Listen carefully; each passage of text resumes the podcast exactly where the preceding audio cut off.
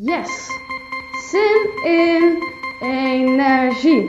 Energie. Het is half één s'nachts en ik heb echt een perfect plan voor echt een goede training. Welkom in mijn hoofd. Oké, waarom stel ik deze taak nu uit? Wat zit er nou eigenlijk achter? Als dat ik het niet goed onduidelijk, geen goede instructies, wat moet het eindresultaat zijn? Oké, wat is het? Prikkels, prikkels! Mijn ADHD-hoofd. Doe ik het wel goed genoeg? Oh, ik wil dit nog heel eventjes afmaken, nog heel eventjes. Oké, het is eigenlijk veel te laat, maar nog heel eventjes afmaken. Moet nu echt eventjes nog door. Welkom bij de podcast ADHD Dingen. Een podcast met persoonlijke en deskundige gesprekken over het leven met ADHD en alles wat daarbij komt kijken. Mijn naam is Nirma en sinds een jaar weet ik waarom mijn hoofd zo druk kan zijn. Ik heb toen de diagnose ADHD gekregen. Een periode hebben dat je eigenlijk niet meer zo goed kan functioneren.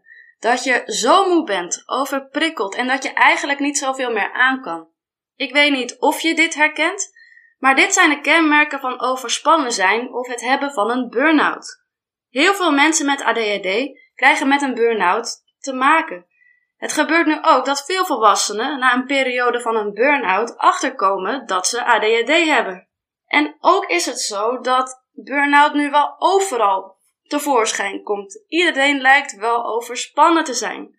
Daarom deze aflevering over burn-out. Dit doe ik met ADHD-coach Enrico de Krijger van Psytraining. Een echte Fries uit Heerenveen. We gaan het hebben over het verschil tussen overspannen zijn en in een burn-out zitten de alarmbellen en wat je kan doen als je merkt dat je eigenlijk over je grenzen heen gaat. Nou, volgens de, de theorie, die heel weinig mensen echt volgen, volgens de theorie moet je zes maanden lang overspannen zijn, dan pas mag je spreken van een burn-out. En overspannen zijn betekent dat je minder dan 50% doet dan dat je gewend bent te doen. dus als je bijvoorbeeld halve dagen moet gaan werken, of als je moet stoppen met werken, maar als je wel een gezin hebt, hè, dus als dat ongeveer de helft is, en als je dat zes maanden, binnen zes maanden daarvan niet herstelt, ja, dan kun je spreken van een burn-out. Ja, en 50% is dan ook echt veel. Wil je mij helpen om de podcast meer naamsbekendheid te geven? Dan zou ik dit super tof vinden. Volg deze podcast dan, deel het met je omgeving, laat een leuke review achter en mocht je het waard vinden, geef deze dan 5 sterren. Op die manier kunnen we nog meer mensen de podcast vinden en daarmee nog meer informatie delen over ADHD. Dank daarvoor alvast. Dan wens ik je voor nu heel veel plezier met luisteren naar het interview met Enrico.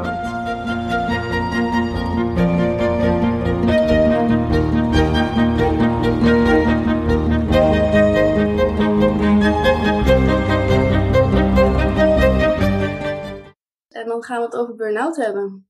Ja, leuk. Ja, want inderdaad voor de luisteraars, uh, wie ben jij? Nou, mijn naam is uh, Enrico de Krijger. Ik ben een, uh, mijn beroep is verpleegkundige specialist. Ik heb een eigen praktijk. En mijn specialisatie is eigenlijk, dat zijn mensen met ADHD. Of mensen die hun hele leven al concentratieproblemen hebben, maar niet echt de diagnose. En die daarnaast ook overbelast zijn dus dan kun je denken aan een burn-out, je kunt denken aan overspannen, of je kunt denken aan een, aan een depressie of, of een paniekstoornis, een beetje in die hoek.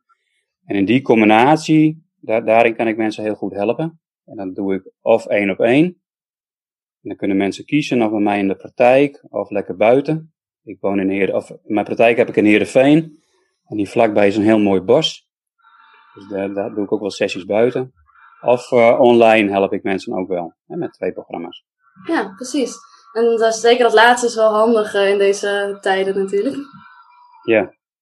Dat het uh, grappig is, want ik heb jouw artikelen, je bent wel goed aanwezig. je bent goed zichtbaar in je praktijk. Dan wil ik ook nog een compliment overgeven, want ik zag een artikel inderdaad over EDMR, wat je met de praktijk toch doet. Ja, EMDR, klopt klopt. Ja, uh, dus dat is inderdaad goed zichtbaar. En ik kreeg ook allemaal verschillende mensen, oh is dit niet wat voor jou? En toen was het, uh, was het jij. dus dat was dan wel weer een goeie. En wat maakt dat je bent uh, gespecialiseerd op ADHD, mensen met ADHD die overbelast zijn? Ja, dat vind ik leuk om te vertellen. Leuk dat je mij dat vraagt. In 2014 ben ik zelf burn-out geraakt. En op een gegeven moment begon ik meer te werken.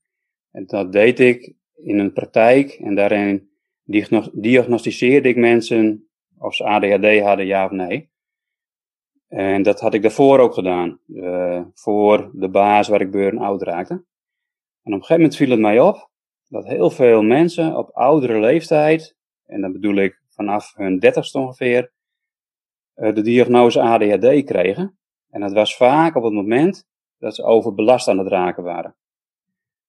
En toen dacht ik, hey, en ik, en ik herkende ook heel veel van die mensen in mezelf. En op een gegeven moment zei de psychiater waar ik mee werkte, die zei, Enrico, het kan best zijn dat je zelf ook ADHD hebt.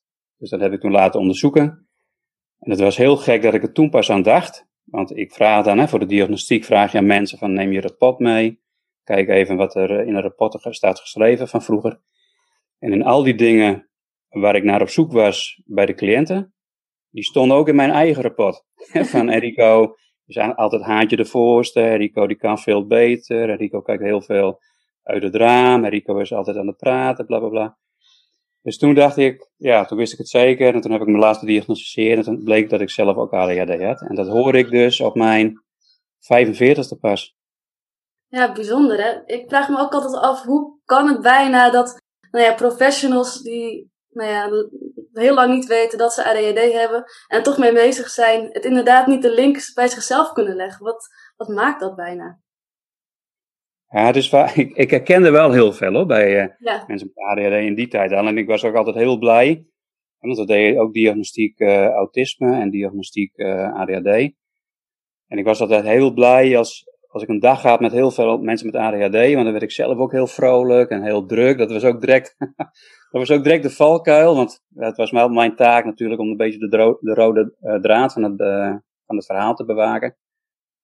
Maar het was altijd heel veel uh, herkenning, altijd heel veel, oh ja, oh ja, oh ja, weet je wel.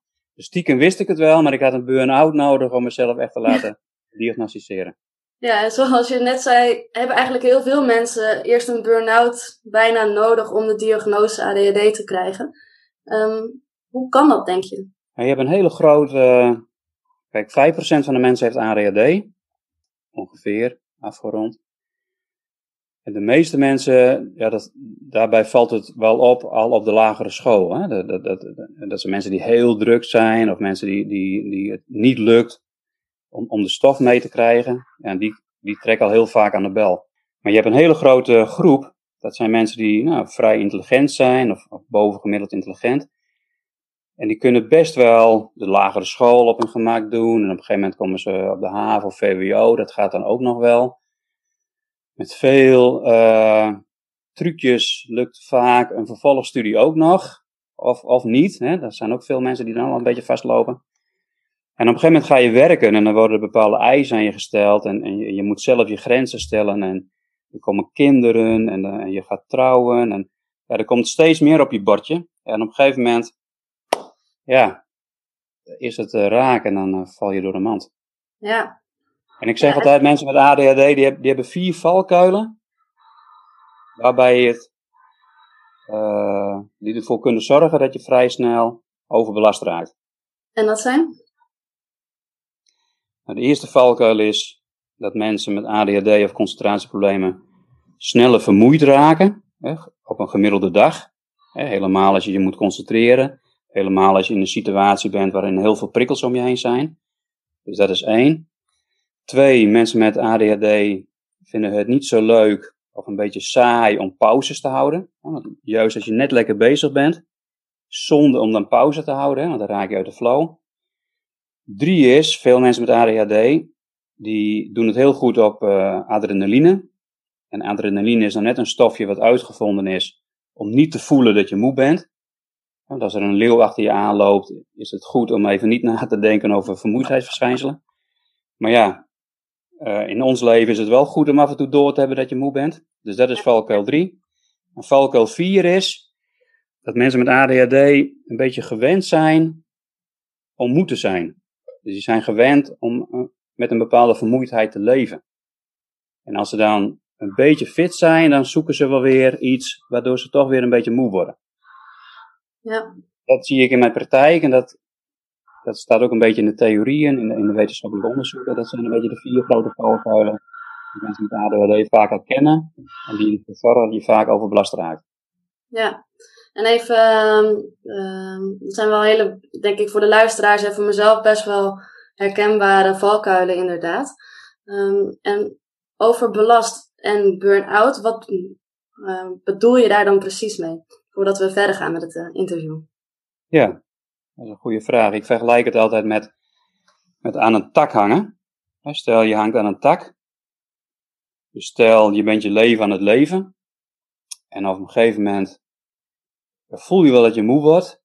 Maar je kunt die tak niet loslaten. Hè? Want je, je voelt, als ik die tak loslaat, dan valt alles in duigen. Hè? Dan, dan moet ik stoppen met mijn studie, dan, dan, dan, dan kan ik niet meer blijven werken. Hè? Dus je doet er alles aan om zo lang mogelijk aan, aan die stok te blijven hangen. Aan die tak te blijven hangen. Slimme mensen die laten dan die tak los. En dat noem je overspannen.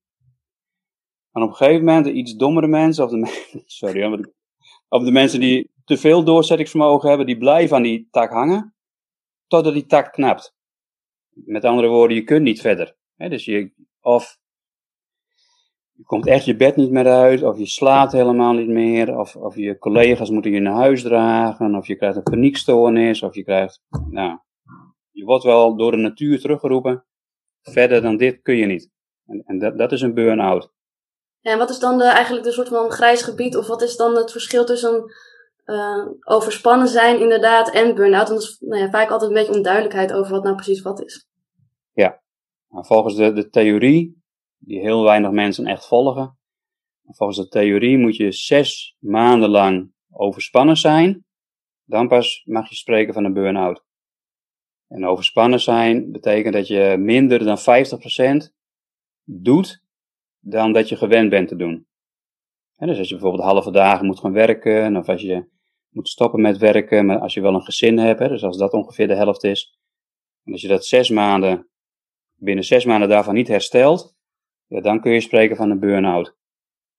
Ja, en 50% is dan ook echt veel. Even al kort over de valkuilen, waardoor het, nou, veel mensen met ADHD eh, overspannen slash burn-out uh, krijgen. Wat is jouw verdere visie daarover? Wat ik sowieso mensen met ADHD altijd als eerste probeer bij te brengen, is dat ze uh, zich moeten realiseren dat hun brein anders werkt dan die van de gemiddelde Nederlander. En dat dat uh, ik zie het zelf niet echt als, als, als een stoornis. Ik zie het meer als, als een soort brein. Hè. Dus vroeger, toen we nog in de jungle leefden en we nooit belastingformulieren hoefden in te vullen, dan was het een voordeel om heel snel afgeleid te zijn. Maar in onze huidige maatschappij kost het gewoon heel veel energie om je te concentreren. En daar, daar, dus je moet een beetje leren om heel zuinig met jouw brein te zijn. Hè? Dus als je heel veel concentratiewerk moet doen op jouw eh, werk, dan is het handig dat je thuis, als je s'avonds thuis bent, dat je dan je hoofd zoveel mogelijk rust geeft. Dus dat, je, dat jij van jezelf weet van hé, hey, wat zijn nou voor mij dingen waarbij mijn hoofd tot rust komt. Dus als je, ik ben bijvoorbeeld burn-out geraakt door heel intensief overdag te gaan werken en s'avonds nog even te denken dat ik de beurs wel eventjes zou kunnen leren middels YouTube filmpjes. Hoi. Dus mijn, eh, mijn hoofd kwam nooit tot rust. En toen wist ik nog niet precies hoe mijn hoofd werkte. Dus ik probeer mensen dat echt bij te brengen. Van, iedereen heeft een beperking in de mate van hoe, hoe lang jij je kunt concentreren. Dus dat is één. Twee is dat je gewoon moet accepteren dat je, dat je af en toe pauzes nodig hebt. Dus dat je af en toe je, je, je, je, je brein uit moet kunnen zetten. Dus dat is twee. En drie is dat je een beetje leert van hey, wat zijn nou jouw signalen waarbij jij merkt dat je moe begint te worden. En bij mensen met ADHD is het vaak hè, dat ze ja, op een gegeven moment moeilijker op woorden kunnen komen. Of dat ze niet meer de rem hebben om te stoppen met iets waarvan ze weten dat het niet zo goed voor hun is. Of dat ze een beetje duizelig worden. Of dat, dat, dat, dat ze niet meer het overzicht hebben over wat ze eigenlijk moeten doen. Of dat ze dingen vergeten. En noem het maar. Bij iedereen is dat weer anders. Of mensen beginnen hoog te ademen. Of mensen krijgen stijve kaken. Of mensen slapen wat slechter. Dus dat zijn echt symptomen, die moet je van jezelf leren kennen, of die moet je van jezelf weten. En dan moet je dus daar ook naar luisteren. Hè? Dus, Hè, Dat is een grote uitdaging. Dat is een grote uitdaging, ja. En de oplossing voor, eh voor valkuil 4 is, en dat is best wel, dan moet je soms echt wel wat trucs hè, eh, eh, toepassen om echt tot mensen door te dringen. Van jongen, het is niet normaal hoe moe jij bent. Vanmiddag heb ik toevallig een mevrouw bezocht thuis. Zei, hoe ziet een, eh, een gemiddelde dag voor jou eruit? Nou, mijn mond viel open van verbazing. Ik zei, welke mimiek, welke uitdrukking probeer ik nou jou in te laten zien? Ze zei, oh, je bent verbaasd. Ik zei, ja, inderdaad, je doet wel heel veel op een dag. Ik zei, vertel me nu eens even wat je doet op een luie dag. Want ze vond zichzelf nogal lui. Ik zei, vertel eens even hoe zo'n dag eruit ziet. En ik, ik, mijn mond viel nog steeds open van verbazing. Ik, ik zei, oké, dat noem je lui, ja. Ik zei, en hoe voel je je aan het eind van zo'n dag? En dan ging ze opnoemen van eh, duizelig, eh, eh, nou, dat ze nauwelijks haar ogen open kon houden, dat ze, als haar man thuis kwam, dat, ze het, nou, dat het haar nauwelijks lukte om haar mans verhaal aan te horen. Dat ze heel prikkelbaar was. Nou, je kent het wel, hè? dat is zo'n soort rijtje. Ik zei, vind je dat normaal? Ja, hoezo? Oké. Dus zo- zo'n vrouw moet je er echt van, echt af en toe over de tafel slepen van, hallo, dit is niet normaal, weet je wel? Dit, dit dus logisch dat je dit niet lang volhoudt. Nee. Nee, ik heb het zelf ook. Hè? Als, als voorbeeldje geef ik altijd van toen ik onregelmatig werkte vroeger. Daar hoorde, hoorde een bepaalde vermoeidheid bij. Dus ik was gewoon gewend aan die, zo, ja, zo moe was ik. En op een gegeven moment ging ik regelmatig werken. En toen merkte ik van, hé, hey, verdomd, ik voel me fit. Ik voel me, dat is lekker. Ik kan wel wat later op bed, dacht ik. In plaats van te denken van, hé, hey, dit is lekker. Ik Ja. voel me fit. Weet je, dat soort dat eh, mechanisme zit heel erg gebakken in heel veel mensen met ADHD. Ik weet Ja. niet of je dat herkent. Zeker, ja. En ook bij mensen om me heen. En ehm, ik merk het inderdaad met die signalen waar, we, eh, waar je net over had. Ehm, want ik eh, slaap ook nog eh, regelmatig vrij slecht. Ik denk juist omdat het dan overdag te druk is geweest. Ehm, maar dan ga ik inderdaad vermijdingsgedrag vertonen. Als in dan wil ik juist veel Netflix gaan kijken. Of dan kan ik inderdaad niet meer stoppen. Ik kom inderdaad ook moeilijker dan op woorden terecht. Maar inderdaad, het voelt vaak als normaal of ja, ik kan niet anders bijna. Eh, en dat is natuurlijk eh, wel een gekke. En ik heb ook, eh, ik ken ook iemand en die is nu bezig met een extra studie naast zijn werk. Super tof natuurlijk. Alleen die weet nu al, ja, eigenlijk wordt mijn leven wordt dan alleen maar studie en werk. Want ik kan met de studie niet stoppen. Dus ik zit ook al bijna voor hem en voor heel veel luisteraars. Hoe kan je alsnog stoppen en pauze nemen? Want dat is volgens mij de grootste uitdaging. Hey, Ik noem dan altijd, eh, ik heb het dan altijd over de, de hulpdirigent. Hey, ik vergelijk altijd eh, de prefrontale cortex. Hè, de, eh, moet ik dat uitleggen, dat uh, prefrontale Ja. cortex? Oké. Voor de mensen die de aflevering met Sandra Kooi over hersenen niet hebben gehoord, ja. Oké, oké. De prefrontale cortex, hè, dat, ik noem het altijd de, de, de denkspier. Hè, die zit voor in ons hoofd. En, en dat is eigenlijk het filter. En, de- en, da- en dat werkt bij ons anders dan bij mensen zonder ADHD. En die moet ook allemaal executieve functies moet die vervullen. En daar heb je ook al een keer een podcast over, eh, over gehad. En een van die eh, functies is bijvoorbeeld eh, organiseren, time management, stoppen, hè, dat soort dingen. En die denkspier, die prefrontale cortex, die vergelijk ik wel eens met een, een dirigent. Hè, dus als jij ADHD hebt, dan is die dirigent van nature niet zo streng. Stel je voor dat je als dirigent voor een orkest staat. En eigenlijk moeten de, de toeteraars moeten aan de gang. Maar op een gegeven moment gaan ook de strijkers aan de slag. En wij hebben al snel zoiets, het is wel goed jongens, hè? doe maar. Dus we zijn van nature niet zo streng. En als je wat moe begint te worden, dan begint die dirigent dus ook moe te worden. Dus dan, is- A, is hij, hij is niet zo streng, en B, nu wordt hij ook nog moe. Oké.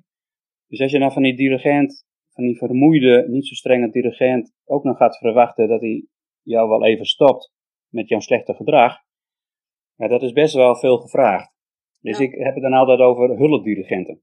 Ja, dus mijn vrouw die weet, als ik na tien uur nog met mijn werk bezig ben, dan moet ze me in mijn net, nekveld pakken en dan moet ze zeggen, Rico, even stoppen. Of als ze merkt dat ik wel heel veel achter mijn, achter mijn, eh, mo- mobieltje zit om te appen met al mijn cliënten. Dan zegt ze, Rico, het is, nu, uh, het is nu vrije tijd, ik zou ermee stoppen. Oké. En dan zet ik even de app Freedom zet ik aan. Ken je die? Freedom? Volgens mij is het een meditatie-app, of uh, mis? Freedom, dat is een app die uh, ervoor zorgt dat andere apps uh, gaan stoppen. Oh, nice. Dus als ik dan wil appen, dan is het heel jammer, maar ik kom oh. dan niet bij mijn WhatsApp. Wat goed. Oh, die, nou ja, want ik zit ook constant van, oh, ik moet echt minder mobiel gaan kijken en ik moet echt minder schermtijd hebben. En zeker als ik moe ben, dan is het nog erger. Maar dan is dit wel een hele goede tip. En ik denk ook voor de luisteraars. freedom, ja. freedom en, en hulpdirigenten. En als je, als je geen partner hebt, als je alleen woont, dan is dat best wel lastig. Maar ik heb wel uh, ondernemers die ik coach, ik coach veel ondernemers, die uh, bijvoorbeeld dat, dat secretaresses worden erin gezet als, als, als hulpdirigent. Hè, van, nou, het is nou half zes, hup, naar huis. Bijvoorbeeld, hè? Ja. Of, uh, ja. Dus dat is ook iets wat je van jezelf moet accepteren. Dat, dat, ja, dat is, een handicap is een groot woord, maar dat is wel iets wat je van jezelf ja, moet, moet weten, zeg maar. Of een, of een timer of, of, of iemand. Maar je moet weten dat hoe moeier je bent, hoe, hoe moeilijker het is om met slecht gedrag te stoppen. Ja, absoluut. En, um, en hoe ontspan je dan? Want ik uh, vind dat nogal vaak lastig. Dan ben je zo inderdaad in een lekkere flow geweest en dan lekker aan het werk en dan ontspannen. wat voor veel mensen met ADHD goed werkt, hè, dat is uh, bewegen. Het is een beetje een, uh, een dooddoener, maar dat is wel heel goed voor ons hoofd. En dan het liefste uh, duursporten, of, of juist high intensive. Hè, maar hardlopen met een hele hoge hartslag, dat is wat minder goed. En maar een hardlopen onder, onder je omslagpunt noem ik dat. Dus dat is 220 min je leeftijd en daar 80% van. Dat is heel goed. Uh, muziek luisteren. Heel goed. En je kent vast wel de term uh, binaural beats. Ja. ja. ja. Mijn Engelse uitspraak is nooit zo heel goed. Maar... Mm. Voor de luisteraars die dat uh, niet kennen, kan je het even kort uitleggen? Binaural beats, dat zijn, dat is geluid, muziek, wat rechts in je rechteroor een andere golf geeft dan vanuit je linkeroor. En door die combinatie kom je hersenen in een bepaalde ontspannen toestand. En je hebt verschillende soorten muziek. En veel mensen met ADHD vinden dat prettig. Om dat bijvoorbeeld te doen tijdens een ademhalingsoefening. Of tijdens een ontspanningsoefening. Zelf ben ik ook wel fan van uh, Yoga Nidra. En dan is het leuk om een Yoga Nidra eh, filmpje te hebben waarbij je een beetje vrij vlot uh, geleid wordt, zeg maar. Want veel ADHD'ers moeten niet te veel tijd krijgen om afgeleid te worden. Dus yoga nidra werkt heel goed. En een ademhalingsoefening die ik altijd aan mijn cliënten uitleg, dat is langer uitademen dan dat je inademt. En een pauze naar je uitademing. Ja. Dus langer uitademen dan in en een pauze naar je uitademing. En dat kun je doen tijdens het Netflix kijken. Ja. Dus dan en je, je hoofd zet je een beetje uit en je zorgt ervoor dat je lichaam in een ontspannen toestand komt. Ja, precies. Dat zijn wel goede tips inderdaad. Ja, dus inderdaad, de hulpdirigenten, zorg echt dat je pauze neemt. En stel dat er geen hulpdirigent op het moment is dat je lekkere dag uh, aan het werk bent. Want dan uh, inderdaad, het kader van thuiswerken en dat soort dingen zit je soms inderdaad uh, alleen of voor de singles. Um, wat kan je dan nog meer doen om nou ja, jezelf een beetje koest te houden? Ja, nou, in ieder geval, ik heb het altijd over kaders. Dus je moet met jezelf kaders afspreken, hè? bijvoorbeeld, of moet, maar dat is een tip. Hè? Dat je bijvoorbeeld zegt, na zes uur dan stop ik. Na acht uur stop ik. En dat is best lastig in het begin, maar op een gegeven moment moet dat een beetje heilig voor je zijn. Een bepaald kader. En je moet ook een beetje weten van uh, hoeveel kan mijn hoofd hebben. Dus de, ene mens, mens met ADHD die kan zich best uh, bijvoorbeeld vier keer een half uurtje heel goed concentreren. Maar niet acht keer een half uurtje op een dag. Ik noem maar iets. Dus dat, dat moet je ook van jezelf weten. En ja, als je echt alleen woont, dan, dan werkt een bepaald alarm ja, werkt toch ook wel goed. Hè? Maar dat, dat moet je wel een beetje trainen. Hè? Dus in combinatie met kaders en een alarm, En, en, en die hyperfocus niet al te lang de tijd te geven. Hè. Dus als ik mensen coach, dan leer ik ze ook in, in bepaalde tijdseenheden te werken. Dus ik ben zelf bijvoorbeeld niet gewend om niet langer dan een half uur in een concentratiemodus te zitten. Dus dan kan ik na een half uur kan ik mezelf alweer sturen om te gaan stoppen bijvoorbeeld. Of iets anders te gaan doen. Kijk, als je de hyperfocus de kans geeft.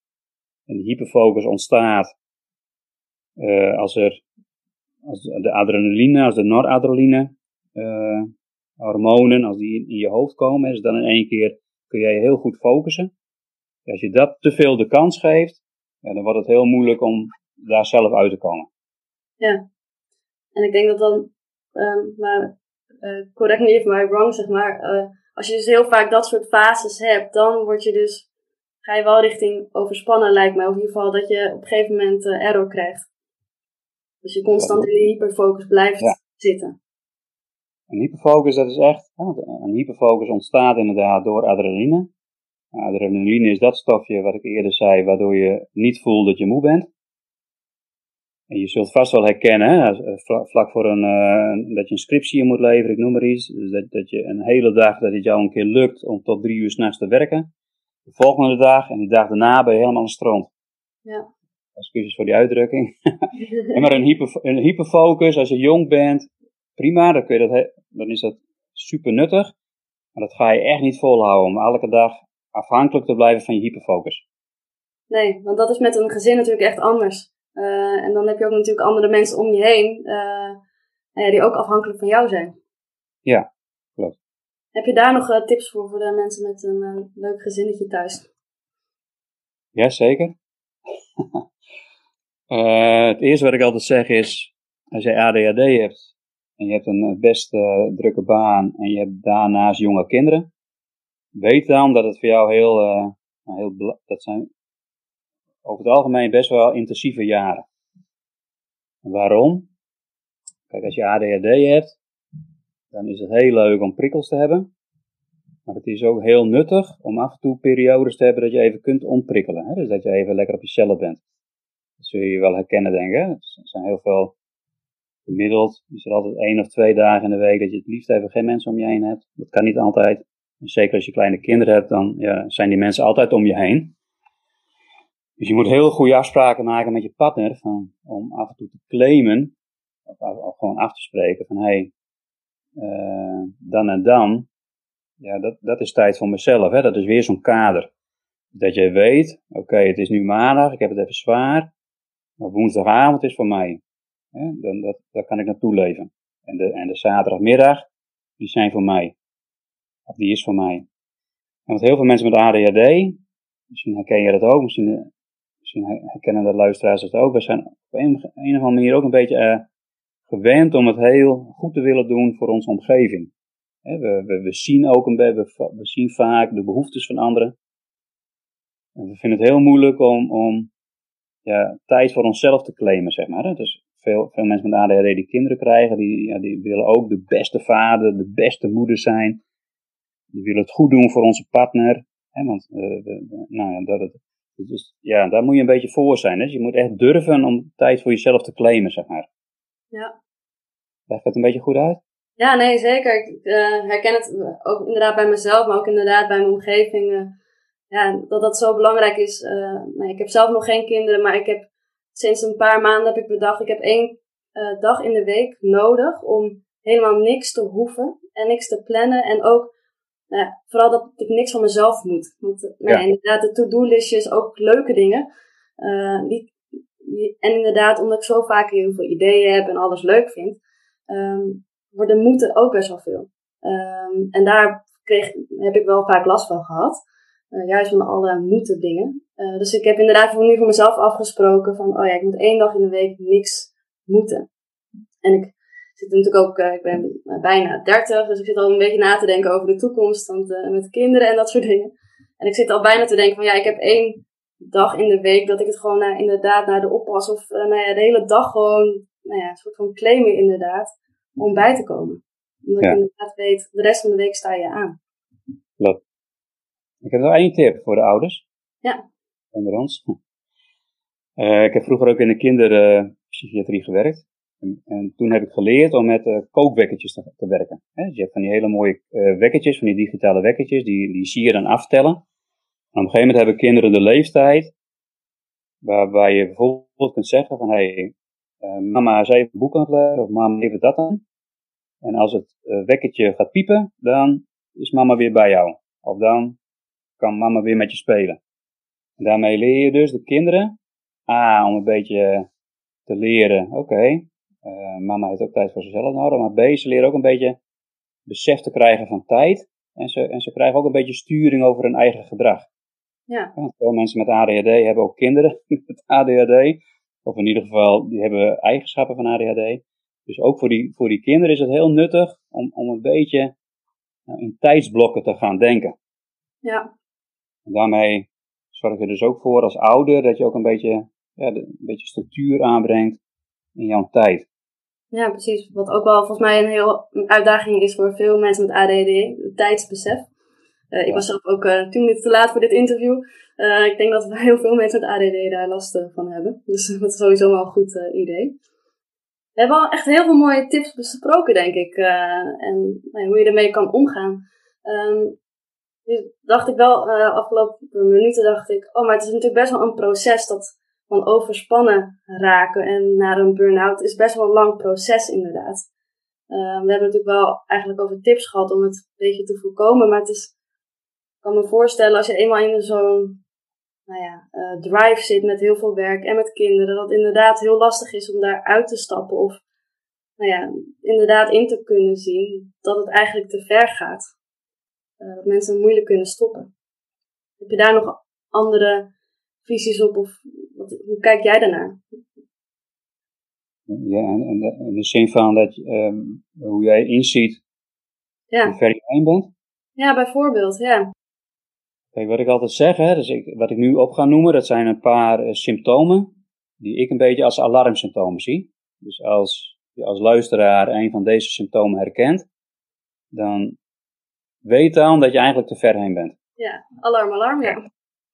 Komen ze. Bijvoorbeeld, ja. bijvoorbeeld als jij s'morgens regelmatig vier of vijf uur wakker wordt en niet meer inslaapt.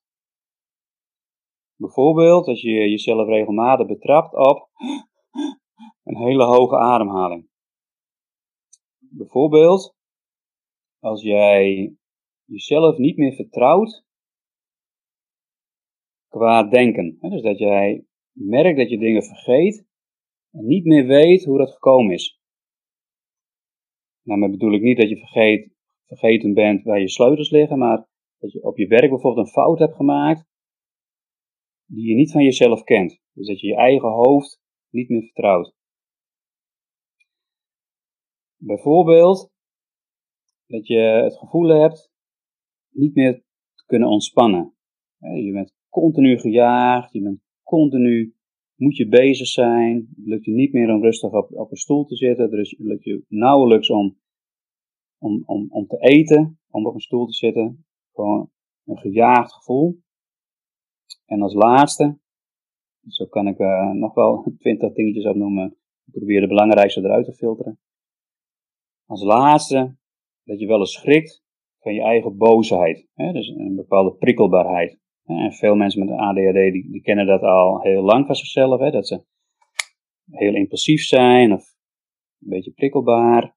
Maar als je een beetje van jezelf begint te dus als er dingen stuk beginnen te gaan thuis, of als je denkt, of als je spijt hebt van wat er wel eens uit je mond komt, ja, dan moet je echt jezelf, dan moet je wel een beetje je gaan zorgen maken. Ja, jezelf gaan maken. En dan hulp inschakelen. Ja. ja. Hulp inschakelen, of misschien even hoeft niet direct hoor. Je kunt ook denken van, eh, ik ga eens een week wat, wat minder werken. Of ik ga eens met mijn vrouw praten. Of ik er misschien, uh, of met mijn man praten. Dat ik er misschien eens een paar dagen tussenuit kan. Hè, maar dat je wel eventjes je realiseert van, als ik zo doorga, ga, dan komt het niet goed. Ja. ja ik denk dat het hele mooie en nou, best wel herkenbare alarmbellen zijn. Uh, en best wel, nou, ook heel erg duidelijk. We hebben het inderdaad heel erg mooi gehad over alle tips en om het voorkomen en de alarmbellen. Heb je nog meer dingen wat je denkt oh, bij dit thema, dit moet nog verteld worden? Ja. En mijn missie is het om uh, ons soort mensen in te laten zien dat wij uh, heel veel mooie eigenschappen hebben. We, zijn, we, we denken vaak aan anderen. We zijn doorzetters. We zijn vaak, we willen het heel goed doen. We hebben superveel goede ideeën. Uh, we hebben veel energie.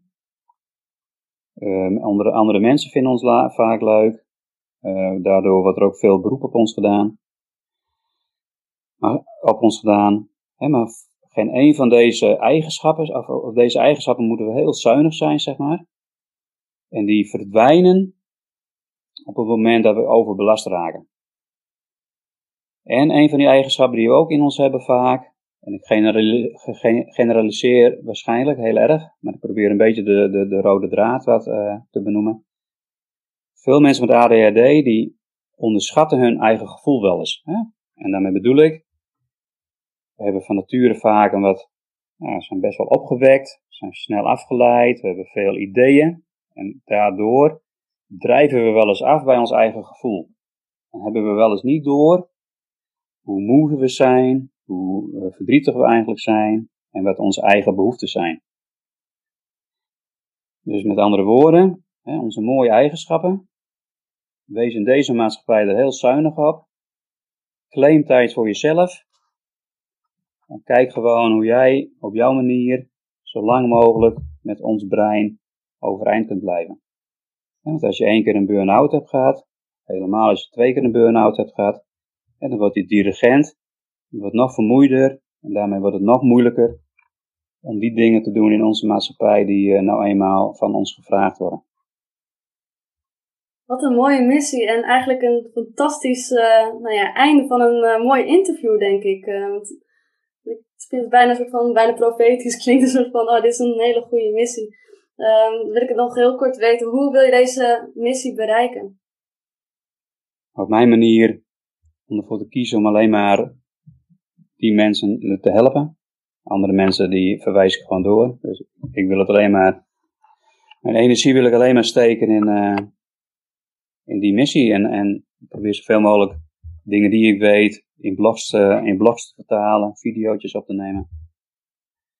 En uh, alle keer als ik denk iemand te zien die, waarvan ik denk, die kan zijn hele leven wel eens snel afgeleid zijn, om die iets in de trant wat ik net zei uh, proberen in te fluisteren. De jongen van, uh, of meisje van denk wel even, oh, denk wel even om jezelf. Ja, goeie. En dan heb je inderdaad gezegd dat, dat je blog schrijft en filmpjes maakt. Waar kunnen de luisteraars dat vinden? mijn website heet uh, psytraining.nl. Dus PS, Griekse I, en dan aan elkaar vaste training.nl. Goeie. Zeker een goeie. Grote dank aan Enrico de Krijger voor het interview. Dan was dit de aflevering over burn-out. Ben heel benieuwd of je het herkent en of je wat aan deze aflevering hebt gehad. Laat het mij weten via Instagram. Daar ben ik te vinden op ADHD dingen. Dan wil ik je voor nu heel erg bedanken voor het luisteren en ik spreek je snel weer.